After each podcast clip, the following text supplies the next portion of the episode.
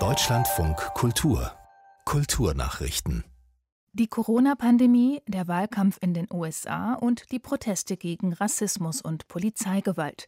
Eine Reihe von Medien ist für ihre Berichterstattung über diese Themen mit dem Pulitzer-Preis geehrt worden. Die renommierten Auszeichnungen wurden heute in New York verliehen. Peter Mücke. Mit zwei Pulitzer-Preisen wurde die New York Times ausgezeichnet, unter anderem mit dem für Public Service, also dem Dienst an der Allgemeinheit, für die Berichterstattung über die Corona-Pandemie.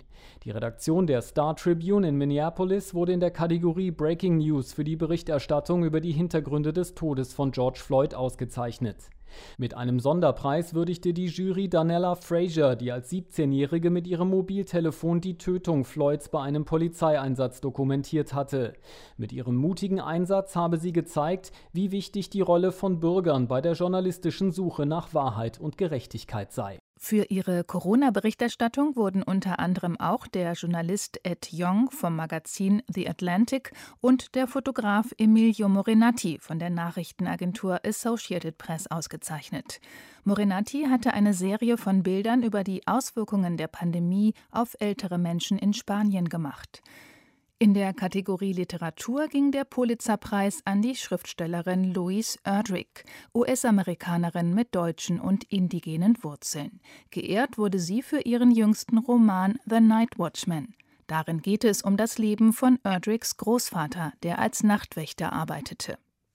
Die Bestsellerautorin Lucinda Riley ist tot. Der britische Verlag Penn Macmillan gab auf seiner Webseite bekannt, die in Nordirland geborene Schriftstellerin sei heute an Krebs gestorben. Riley soll Mitte 50 gewesen sein. Ihr genaues Alter war nicht bekannt.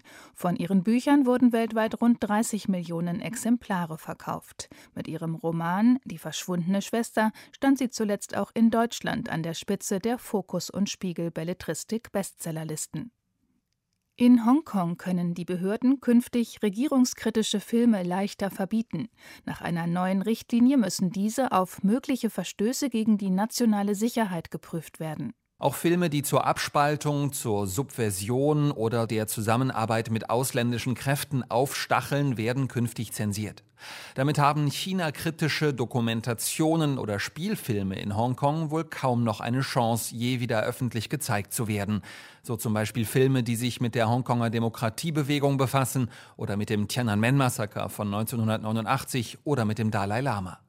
Bisher wurden Filme in Hongkong nur bei extremer Gewalt oder pornografischen Inhalten zensiert. Vertreterinnen und Vertreter der Hongkonger Kulturszene zeigten sich geschockt und enttäuscht. Informationen von Stefan Wurzel die Bekämpfung des Antisemitismus an Schulen soll verstärkt werden. Dazu haben die Kultusministerkonferenz der Bundesländer, der Zentralrat der Juden in Deutschland und die Bund-Länder-Kommission der Antisemitismusbeauftragten eine gemeinsame Empfehlung beschlossen. Antisemitismus werde nicht geduldet und dürfe nicht ohne Folgen bleiben, sagte die brandenburgische Bildungsministerin Britta Ernst heute bei der Vorstellung.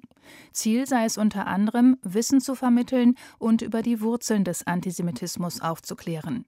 In der Empfehlung heißt es, jede und jeder Einzelne ist herausgefordert, Antisemitismus zu benennen und ihm entschieden entgegenzutreten.